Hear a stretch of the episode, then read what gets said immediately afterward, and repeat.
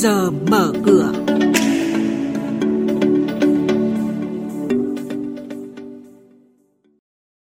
Thưa quý vị thính giả, tiếp tục đảm bảo nguồn thu ngân sách nhà nước, Ủy ban chứng khoán nhà nước vừa phạt tiền hàng loạt cá nhân do vi phạm hành chính trong lĩnh vực chứng khoán và thị trường chứng khoán và cùng với đó sẽ là nhận định diễn biến giao dịch tại Sở giao dịch hàng hóa Việt Nam. Đây là những nội dung đáng chú ý sẽ có trong chuyên mục trước giờ mở cửa sáng nay.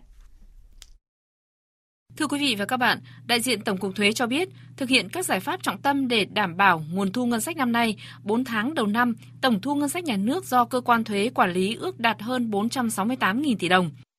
Theo số liệu thống kê mới nhất của Tổng cục Hải quan, tính chung trong 4 tháng đầu năm nay, tổng trị giá xuất nhập khẩu hàng hóa của cả nước đạt hơn 20 tỷ đô la Mỹ, tăng 30,7% so với cùng kỳ năm trước. Một số mặt hàng có giá trị xuất khẩu tăng mạnh là máy móc thiết bị, dụng cụ phụ tùng, máy vi tính, sản phẩm điện tử và linh kiện, điện thoại các loại và linh kiện.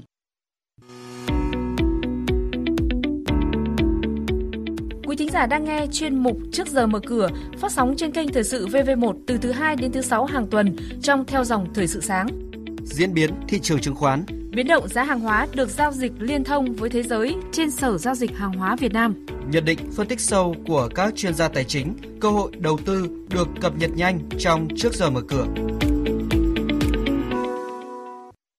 Thưa quý vị và các bạn, Ủy ban chứng khoán nhà nước vừa phạt tiền hàng loạt cá nhân do vi phạm hành chính trong lĩnh vực chứng khoán và thị trường chứng khoán.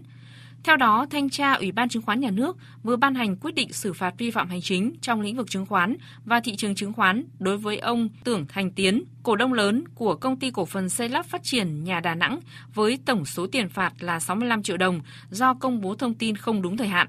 Trước đó, do giao dịch vượt quá giá trị đăng ký, ông Lưu Đức Giang, thành viên hội đồng quản trị kiêm phó tổng giám đốc công ty cổ phần nhôm sông Hồng cũng bị Ủy ban chứng khoán nhà nước phạt tiền 30 triệu đồng. Về diễn biến trên thị trường chứng khoán, thưa quý vị và các bạn, phiên giao dịch hôm qua kết thúc với sắc đỏ bao trùm thị trường, khối ngoại bán dòng lên tới gần 630 tỷ đồng.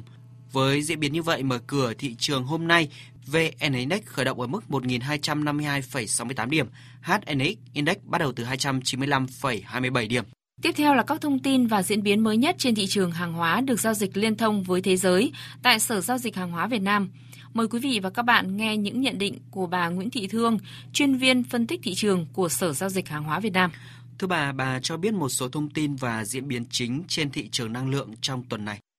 Nhóm sản phẩm năng lượng đã giảm giá trong ngày hôm qua với chỉ số MXV Index giảm khoảng 1% xuống mức 2.922 điểm trong đó thì giá dầu WTI và Brent cùng giảm hơn 1% với mức 65,4 USD một thùng và 68,7 USD một thùng. Giá dầu thô trong tuần thì nhiều khả năng sẽ nghi ngang với giá dầu Brent thì giao dịch trong khoảng 66 đến 70 USD một thùng. Do tuần này thì không còn nhiều dữ liệu vĩ mô và thông tin cơ bản đủ mạnh để có thể tác động tới giá. Tuy nhiên thì việc Mỹ và một số nước châu Âu mở cửa trở lại cũng khiến cho việc tiêu thụ xăng dầu tại khu vực này dự kiến sẽ tăng trong tháng 5 và hỗ trợ cho giá nhiên liệu. À, bên cạnh đó thì giá khí tự nhiên cũng được dự đoán sẽ hồi phục do dự báo nhiệt độ giảm trong hai tuần tới sẽ làm tăng nhu cầu sử dụng nhiên liệu sưởi ấm. Vâng, vậy bà có thể cho biết thêm những yếu tố đã tác động tới diễn biến của giá dầu trong thời gian gần đây thưa bà?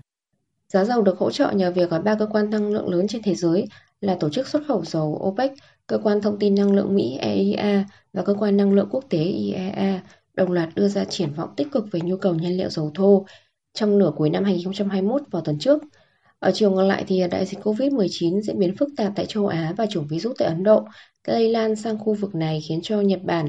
Singapore và Đài Loan phải tiến hành áp dụng lại các biện pháp phong tỏa đang là nguyên nhân cản trở đà tăng của giá dầu. Và do đó thì các thông tin mới về đại dịch Covid-19 sẽ tiếp tục là yếu tố tác động đến giá. Vâng, xin trân trọng cảm ơn bà với những thông tin vừa rồi.